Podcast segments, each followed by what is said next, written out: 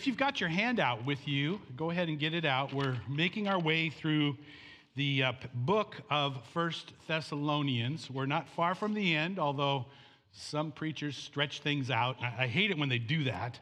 You know, they just make us, you know. But we're talking about being flexible, being adaptive in our flourishing. That actually, the best part of our ministry with each other comes when we tailor make it to each individual. And that's what this part passage, we're just going to deal, you love this, with one single verse. Is that okay? Chapter 5, verse 14. In fact, by the time you're done today, you may well have this verse memorized because we're just going to take it chunk by chunk and work our way through it in four different sections. Now, if I were to ask you a question today, actually, if I just said, give me an answer, if I just said, Ryan, give me an answer, you'd go, an answer for what? Terry, what's an answer? Yes, okay, so he's got to be careful. So I can I can't have your house and, and car? Yeah, sure. That's too, you're too easy. You're too easy. But if I'm going to ask a question, you'd know you be, could, could answer. But if I just said, give me an answer, you go, that's not possible because you got to know the context. You got to know the background. You got to know the question before the answer makes any sense. And that's kind of what we're talking about today is that one size does not fit all. Okay? When my daughter, who just turned 40, was born, some friends of ours said, Well, Lydia, you're going to be home watching Bethany. Why don't you watch our baby or two? And Lydia said, Well, okay, I guess I could. And that was the birth of our daycare. That was the birth of our child. So we've been doing this for 40 years. That's what we say. Now, she's had a year or two off here having some surgeries and things, but every time she goes back to what she loves. In fact, I think a couple weeks ago I was talking about work, and I said how my son always accuses me of never working because I love my job so much. He says, you know, you'll never work a day in your life if you love what you do. Lydia's the same way. Lydia's like, all the kids say, Mom and Dad have never had jobs because they love what they do so much, you know? But now, when you're dealing with kids, when you're dealing with children, hi, honey, I'm talking about you there, Lydia. I'm talking about you. I thought I could get it out before she came back in here, but um, when you're working with kids, you deal with them on an individual basis. Each, each child has a way of growing up. In fact, the Bible says, train up a child in the way they should go. And the, the background of that is the way they're already kind of bent, the way they're kind of leaning is kind of the background for that. And each child has their own way. I mean, you remember this, some of you that are parents or now that you're grandparents. You know, some of your kids, just a look and they melt, and you don't have to do any physical discipline. We didn't have any like that of our kids. Uh, some kids, they, you need a firm rod of discipline, if you know what I mean. You know, what a spectrum, what a differentiation. And you got uh, several kids. I mean, you got several kids, right? And they're all going to be slightly different. If you treat them all the same, what happens? You'll break one's spirit, you'll crush one's heart, and maybe you'll leave one abandoned. Okay? Because you want to make one size does not fit all. I mean, think about it from, from a doctor's standpoint. If you walked into a doctor's office and he didn't even see you, he just threw some prescription through the door, you'd be once, no, that doesn't work. My brother in law had a doctor, he called him Dr. Pills. It was bad. He'd had a motorcycle accident and he had a lot of pain. And so this doctor just kept giving him pills. It eventually took his life. He's gone now. Yeah. You go, what? Well, can't prosecute a doctor, but he was irresponsible because I don't think he took enough time to deal with it on a regular basis. And there was lots of doctors at the same time doing the same thing. Okay? But one size does not fit All. The same thing is true for you and me in the body of Christ. We're called on to analyze and prescribe and then treat our love for one another differently. We treat each brother and sister in the family, in the body, on an individual basis, on a particular basis. I mean, that's what this passage is getting at. That's why we're going to see a breakdown of four different categories of people. These are broad categories, but probably all of us and every eye you connect with today, every person you lock eyes with today, will fit in one of these categories. in fact, the last category is a catch all, not a one size fits all, but it's something that does apply to everyone. So here's the verse. Here's the verse. It's 1 Thessalonians 5 14. We urge you, brothers and sisters, notice that's not for just the pastor or the elders. Who's it for? Brothers and sisters. If you consider yourself a brother or a sister, this verse is for you. Okay? I urge you, the Apostle Paul saying this to the church family at Thessalonica, I urge you, brothers and sisters, warn. Oh, you have to use that word? What if I don't like to warn? Someone's laying on the railroad tracks and train's coming, you better warn them. Or you're negligent. Or you're culpable. You're irresponsible. There's a lot of people laying on the spiritual railroad track with the evil one coming down the line, and you got to warn them get out of there, run, get, a, get away. Warn those who are idle and disruptive. Notice it's I D L E, not I D O L. you know? Warn those who are idle and disruptive. Encourage the disheartened. Help the weak. Be patient with everyone. Should we just tear this down? Let's just take that first section and talk about warning the idle, warning the disruptive. In fact, I've called it a, a, another word. Write this one down rebuke. Rebuke. It's not a word we like, it's a word we tend to resist. If you're a non confrontational person, you don't like the word rebuke or rebuff or reproof. They're all the same basic meaning. When you rebuke someone, you are warning them. You are saying the road you're on, the path you're taking, the direction you're headed is disastrous. Get off the road. Go a different way. Sometimes you say it from the standpoint of, I've been down that road.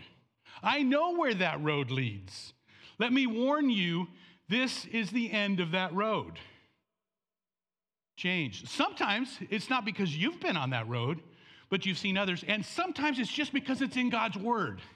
Let me warn you, based upon God's word, this is not a good path. You don't have to experience. One, one person said, it's, it's a wise thing to learn from your mistakes. Well, Proverbs says it's a wiser thing to learn from someone else's mistakes. Right? We don't have to go through every calamity in order for us to sense this is a bad road. This is an evil di- uh, direction. Let's warn these brothers and sisters in this way. He says, rebuke, admonish. In fact, one version says, admonish the unruly. Admonish the unruly. One version says, the undisciplined. This one I like. It says, the disruptive. The disruptive. See, what was happening in Thessalonica was there were some people that were confused about the second coming of Jesus. They were confused, so they were kind of like kicking back and saying, well, if Jesus is coming back, why would we invest ourselves in this job? If Jesus is coming back, our next paycheck's not going to be much use to us because we'll be out of here. So we'll just become idle.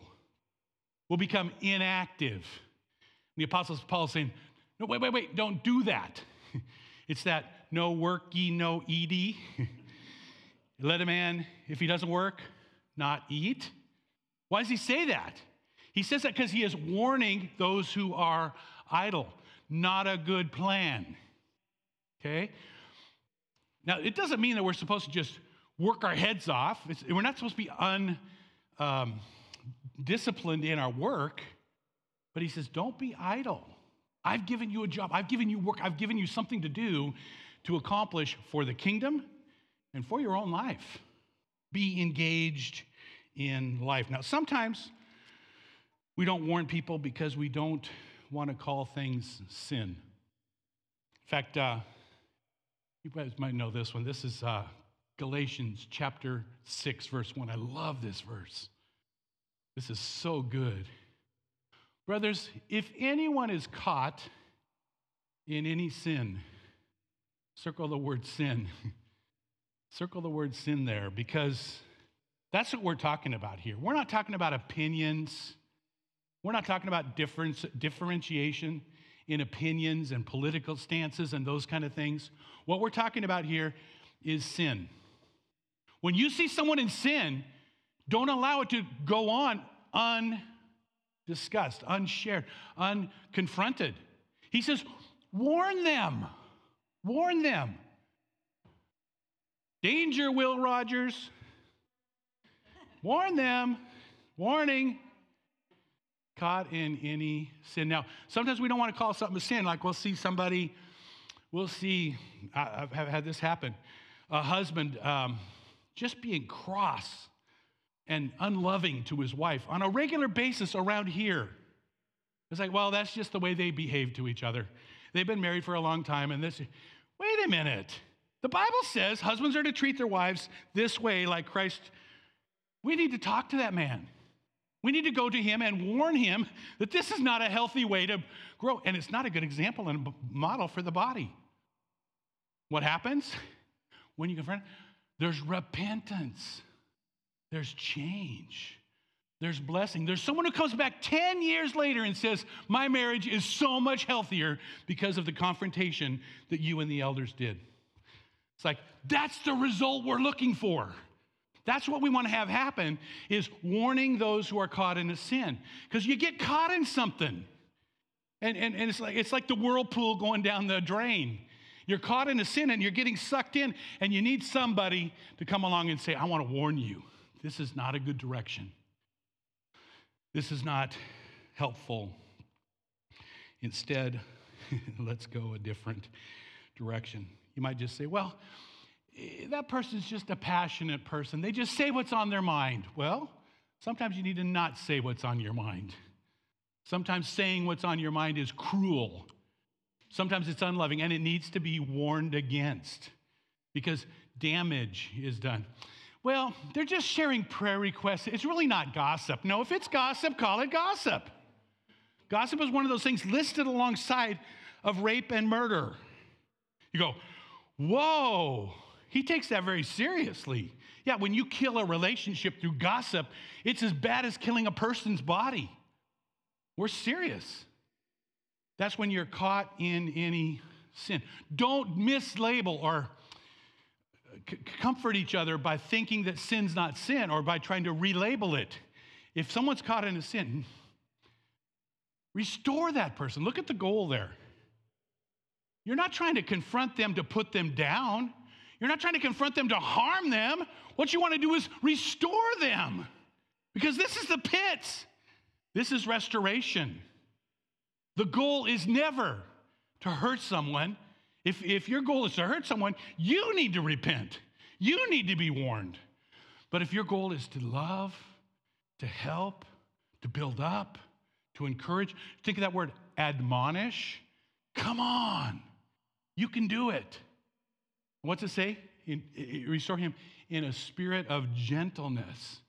Oh, brothers and sisters, that's telling us right there how to do it.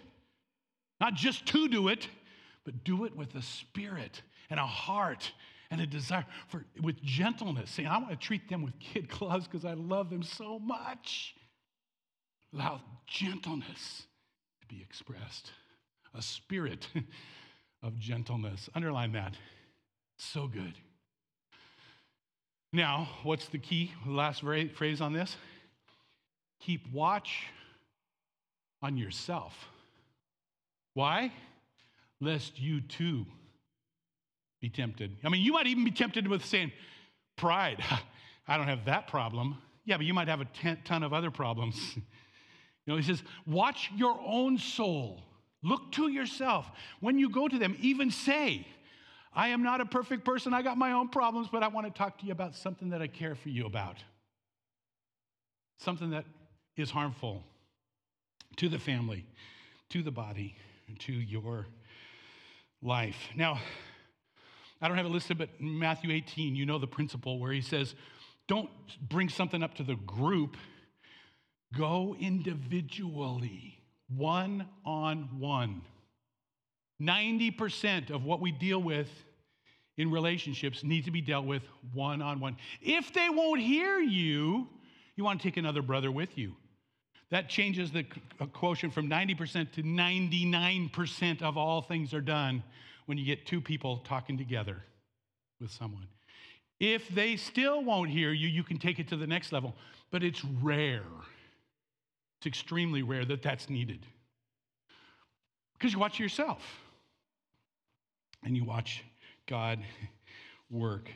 Now, let me read this uh, situation in Thessalonica. This is from Thessalonians. In the name of the Lord Jesus Christ, we command you, brothers and sisters, to keep away from every believer who is idle. Notice that word? And disruptive. That's the exact same phrase, exact same word that we're looking at in our passage today. Stay away from. He said, keep away from them if he does not live according to the teaching we, you receive from us. For you yourselves know that how you ought to follow our example. There always need to be biblical models and examples that you can point to. That's how people learn. They learn from others in the body. That's why we're taking this so seriously. In this case, it was the apostles' example. They were not idle, they were not slothful, they were not loathsome. We were not idle when we were with you, nor did we eat anyone's food without paying for it. On the contrary, we worked night and day, laboring. Remember, we talked last week about laboring and leading? and toiling so that we would not be a burden to any of you. We did this not because we do not have the right to such help, but in order to offer ourselves as a model for you to imitate. For even when we were with you, we gave you this rule the one who is unwilling to work shall not eat. We hear that someone among you are idle and disruptive. There it is again. Same exact phrase. They are not busy. What's it say? They're busy bodies. Such people we command and urge you in the name of the Lord Jesus to settle down and earn the food that they eat. As for you, brothers and sisters, never tire of doing what is good. Take special note of anyone who does not obey our instruction in this letter. Do not associate with them in order that they may feel ashamed. Yet, do not regard them as the enemy, but warn them. Warn them. What's the word we're talking about here? Warning them. Warn them as you would a fellow believer. So here's the delicate dance we have to do. We don't want to be busybodies meddling in other people's lives, but we want to be diagnosticians. We want to be uh, analytical and look in other people's lives and ask God, how do you want me to help them? In some cases, it's just like Paul's doing here, it's warning them. We don't want to be busybodies involving ourselves in things we're not invited into. But neither do we want to be neglectful brothers, neglectful sisters. We want to be so loving that we step over what would maybe be normal bounds in our culture.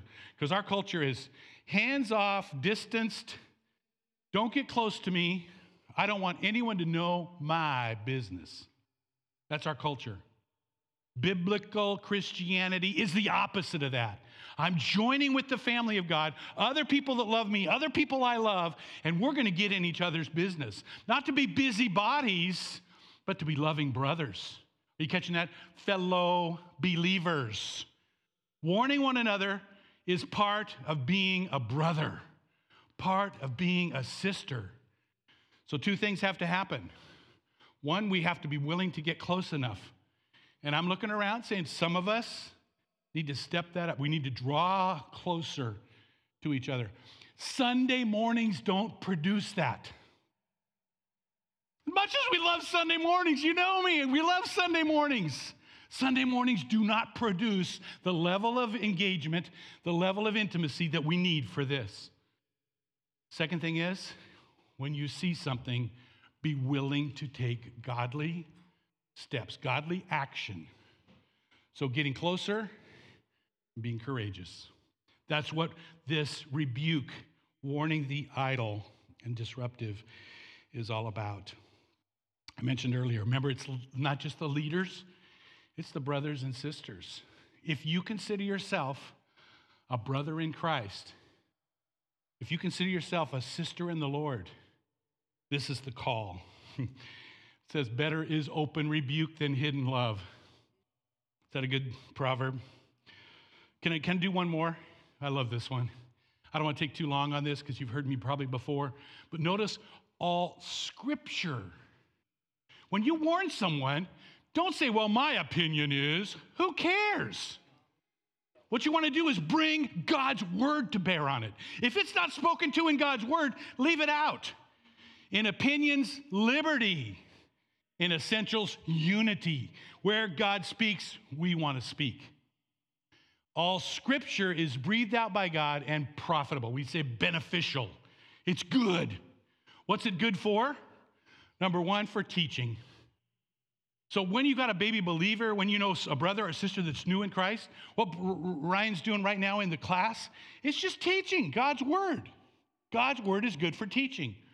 But what happens when a person takes a veer from the teaching? Well, that's the next thing.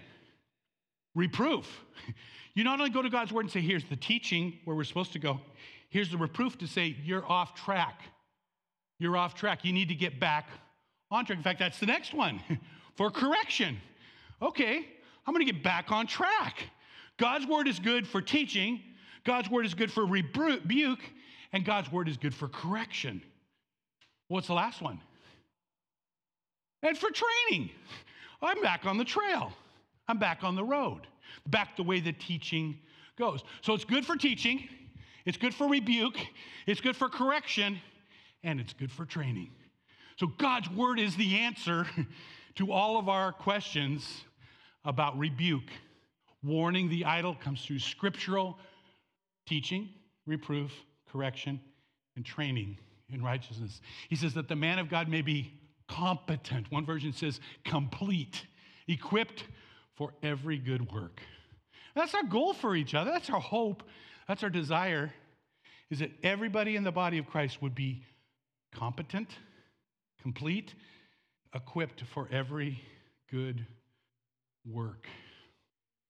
Well, I'm taking way too long on this. I apologize for that, but God's got some good things for us there. Can we go to the second one? Does that sound good? The second one is reassure people. So you rebuke some that need a warning. The second category, the second category are the disheartened. Who is it that needs encouragement? That's what we're talking about here. Reassuring. Oh, what a great word. When you assure someone of God's love, builds them up, it produces courage in them. Brothers and sisters, we need to be a body that's reassuring one another, reassuring about God's character, about God's love, about God's sacrifice, and about God's calling in your lives. We need to be reassuring God's got this. Don't say, you got this. Say, God's got this. Reassure, because that's where encouragement comes from. One of the versions says, comforting the feeble minded. Okay, that's the same word as disheartened. I don't, I don't know if I like it as much because we tend to think feeble minded is like, you know, retarded or something. That's not the word. It's disheartened. It's discouraged. Those that are in need, he says, comforting and encouraging. The faint, one version says, faint hearted. When your heart faints, when a body faints, we know what happens. They have a seizure or they, they, they collapse. What happens when your heart collapses? Just like your body might need the paddles, you know, might need the defibrillation, your heart needs defibrillizing. How do you do that? Well, by encouragement. Encouragement are the paddles. Paul says in Timothy, I mean in uh, Thessalonians chapter 2, verses 11 and 12. For you know that we dealt with each of you. Circle that. It's individualized, the very thing we're talking about today. One size doesn't fit all. You have to tailor make the approach to where the person is at. We dealt with each of you as a father deals with his own children. I mentioned that earlier. That's how kind of how we started this morning. Every parent knows their kid. They know them well enough to know how do I need to adapt my parenting for this child or this child or this child. Don't parent the same way because children are not the same. Don't, I mean, do like Paul did. Don't deal with each brother or sister the same way because each child in Christ, each person in the body is different. He says encouraging, that's the word right there. Comforting, and urging you to live lives worthy of God who calls you into his kingdom and into his glory. So it's very, very personal.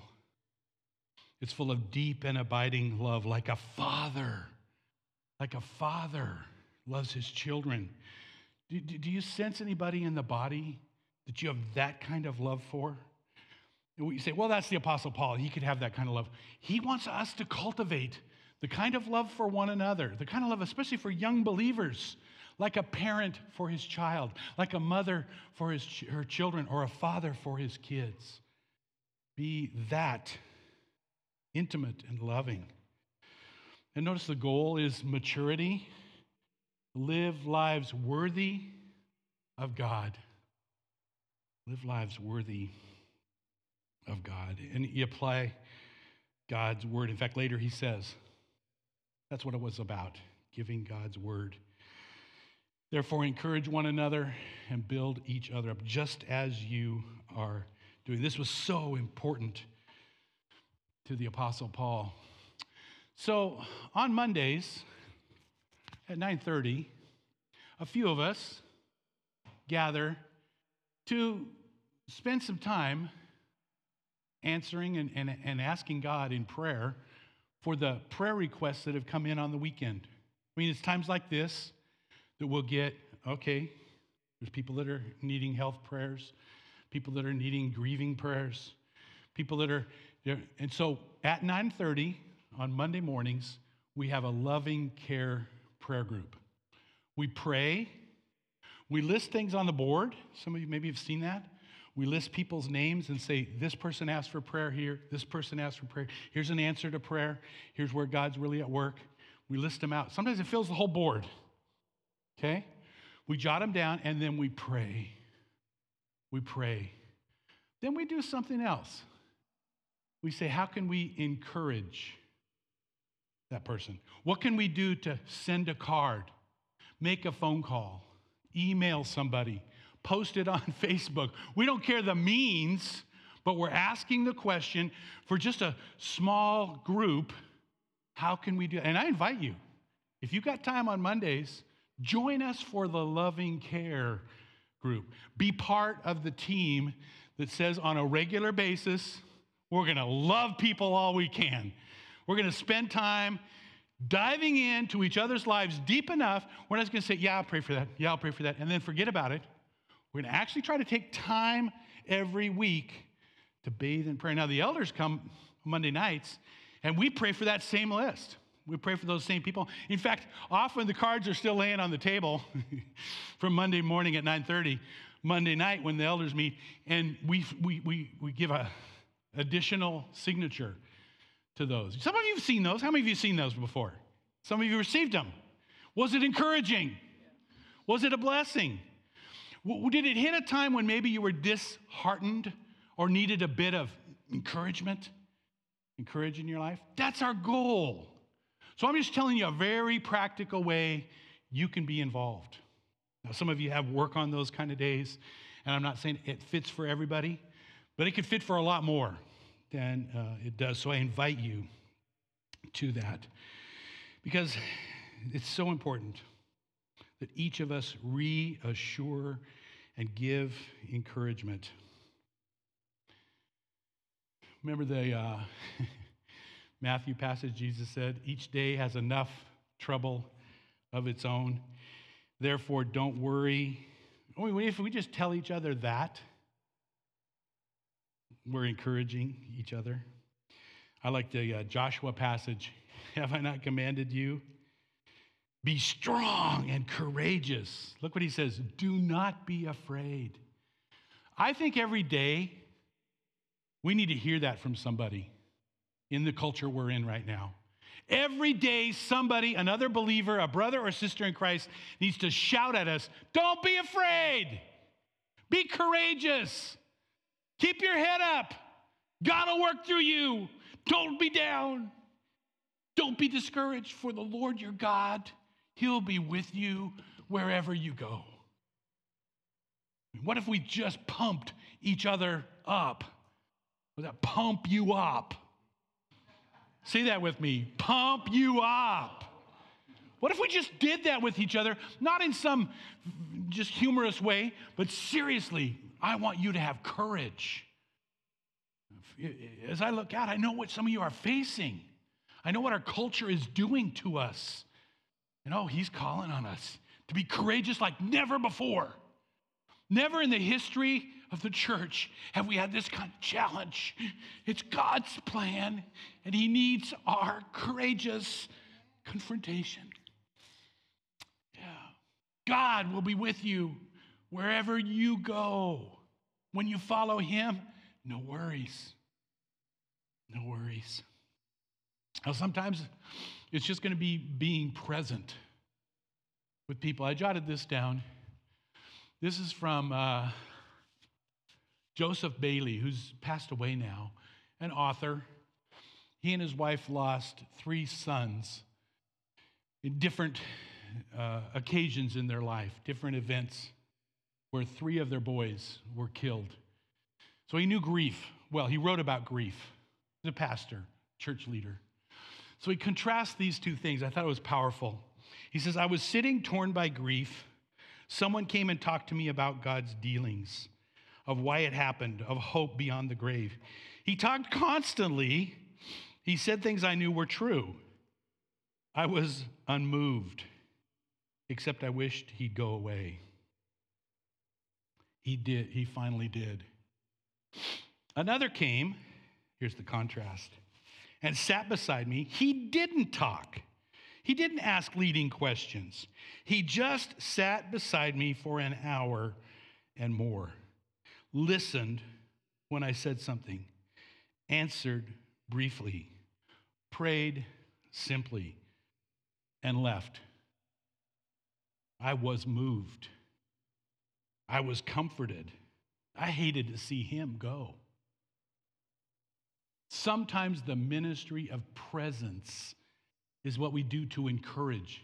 Sometimes it needs to be verbal, it needs to be words, but sometimes we just need to hold one another's hands and be together in the pain. It's a hard thing.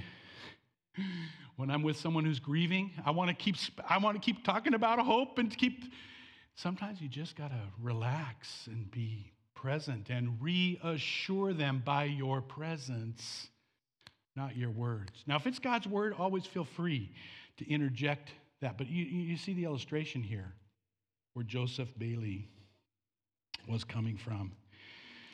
So, who can you find? Who is it in your. Sometimes it's not the first couple of weeks of someone passing away where they need comfort from grieving. Sometimes it's six months down the road.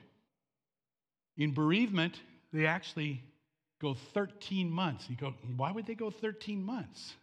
Well, in the 13 months after someone passes away, you cross every birthday, every anniversary, every holiday. 13 months, eh, you're in a different spot 13 months down the road. But the toughest months are 6 through 13 because the people have all kind of said, well, they're fine, they're fine, they're fine. There's no longer any meals being brought.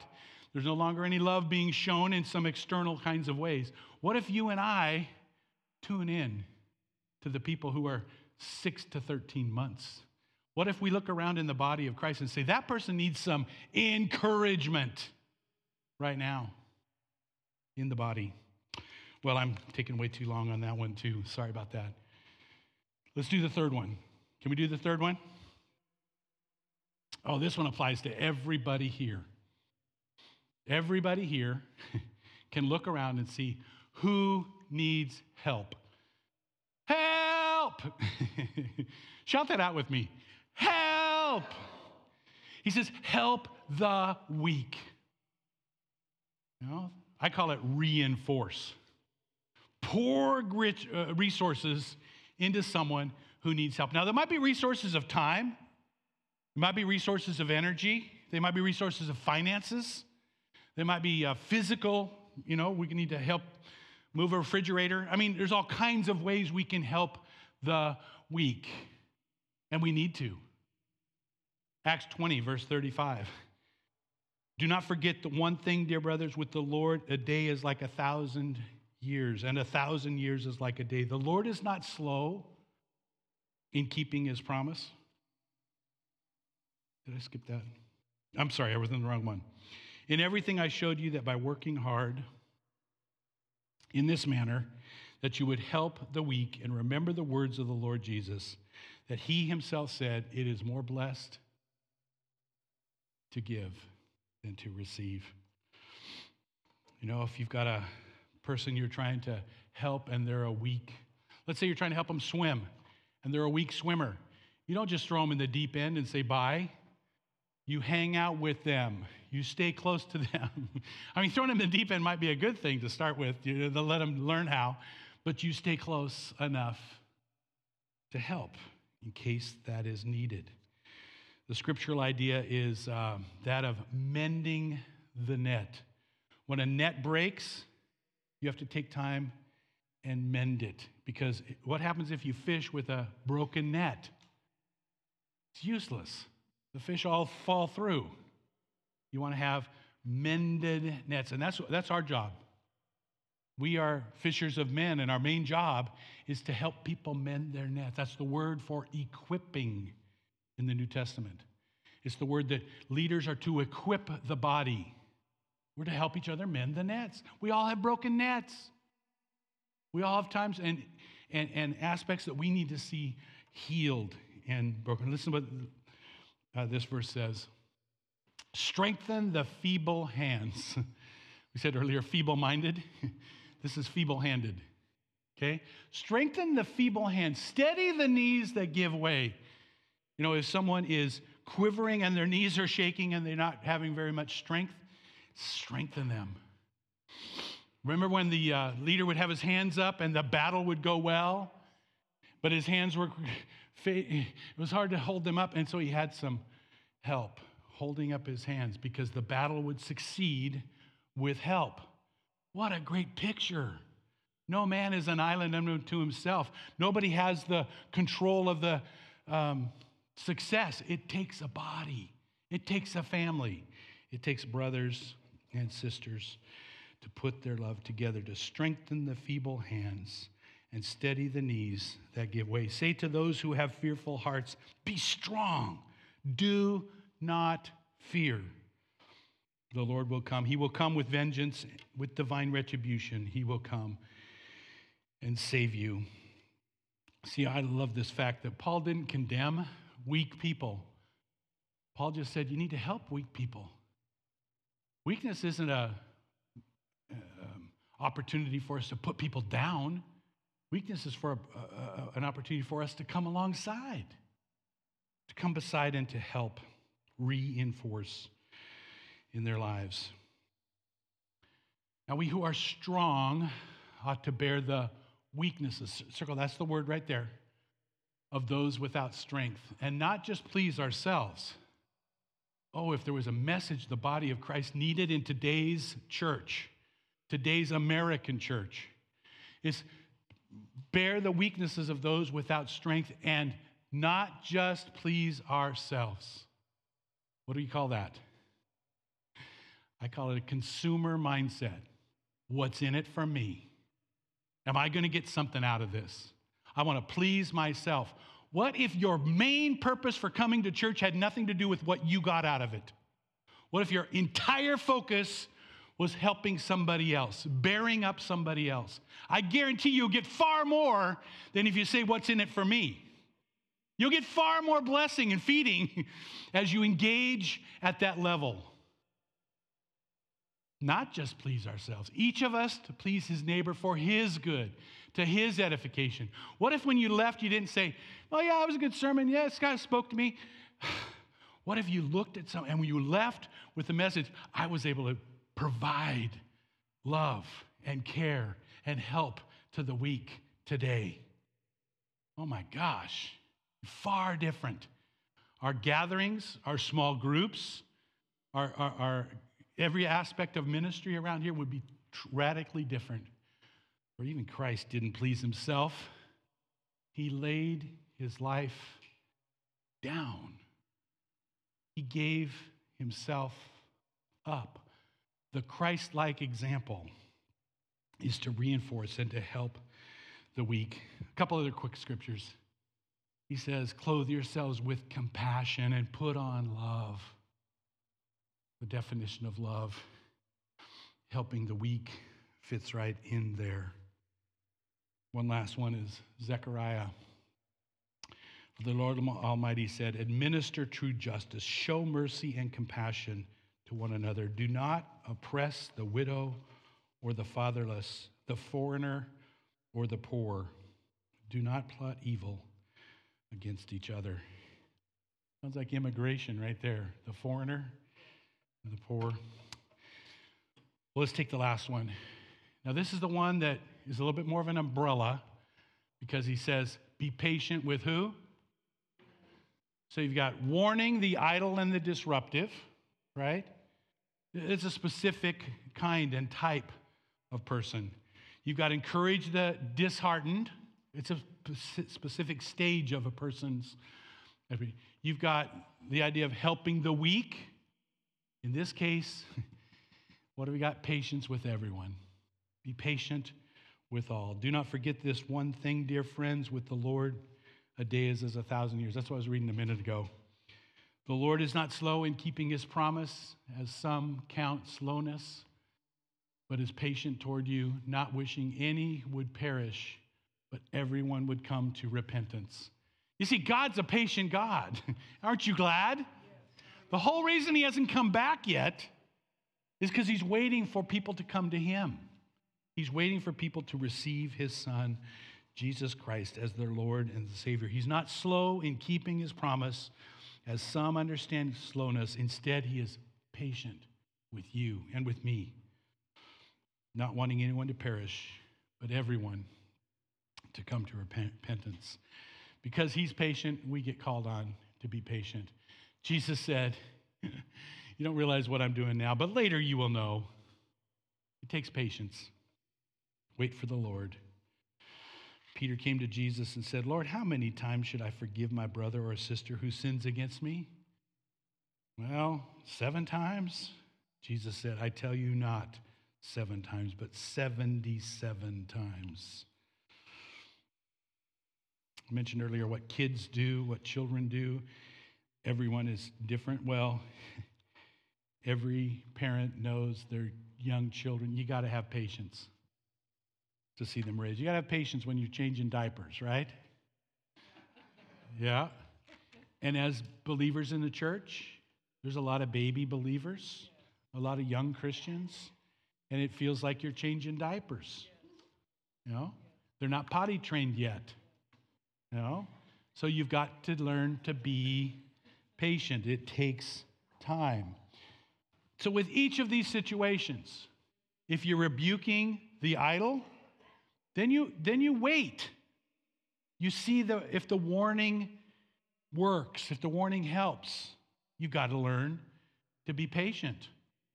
Instead, if you are uh, encouraging the disheartened, you encourage them and then you wait on God to work through that situation. If you're helping the weak, You wait, because you don't want to just make a crutch for someone that they're dependent on you in their weakness. If someone keeps coming to you year after year, day after day, oh, I'm so weak, I'm so weak, I'm so weak, maybe they need to be in that category of warned instead of helped. Okay? But you got to be patient. You got to see where they're at and watch their circumstances change. Like the Apostle James said, man's anger does not achieve God's righteous person, uh, uh, God's righteous purposes, because love is patient and love is kind. Put on a heart of compassion. Let me uh, review these with you. Rebuke, warn the idle and the disruptive. Reassure, that means to encourage the disheartened. Reassure, that means to encourage, you know, help the weak. And then be patient with all. Little test for you there. So let me ask you this as we close. Who is it that God's calling you to implement one of these four approaches to? You know, get, very specific. Is there someone in your life? It could be a very close spouse, family member. But I'm, I'm encouraging you to look into the body here, into the church family, into your small group, into your youth group, into your ladies group, into uh, any one of the areas where you're dealing with the body, and ask yourself the question what is God calling me to do? Does He want me to use me? Does He want to use me in a warning, a rebuke? Does He want to use me in an encouragement? You know? Does He want to help me with, does He want to use me in helping someone? Is He calling me to be patient? Yes, with all. Let's stand together and pray. Lord, you're so good to us. Thank you for seeing us as individuals and just loving us so deeply, so well. Thank you for not berating us when we're not growing like we should, but calling us over and over again to grow in Christ. Would you help us with this discernment today, Lord? Show us the, the people that you want us to dive into their lives, to, to love them closer, love them deeper, love them longer, and love them in ways you've called us to today. Would you use these four aspects of lives to uh, enrich the church family here? Lord, we have so much to do. You've given us such a great mission. You've given us so many resources, and most of all, the love of Jesus in our lives. Would you help us to be an effective, loving family? Would you use us to love people to Christ, love people to Jesus more and more, all the time? In Jesus' name, amen. Amen.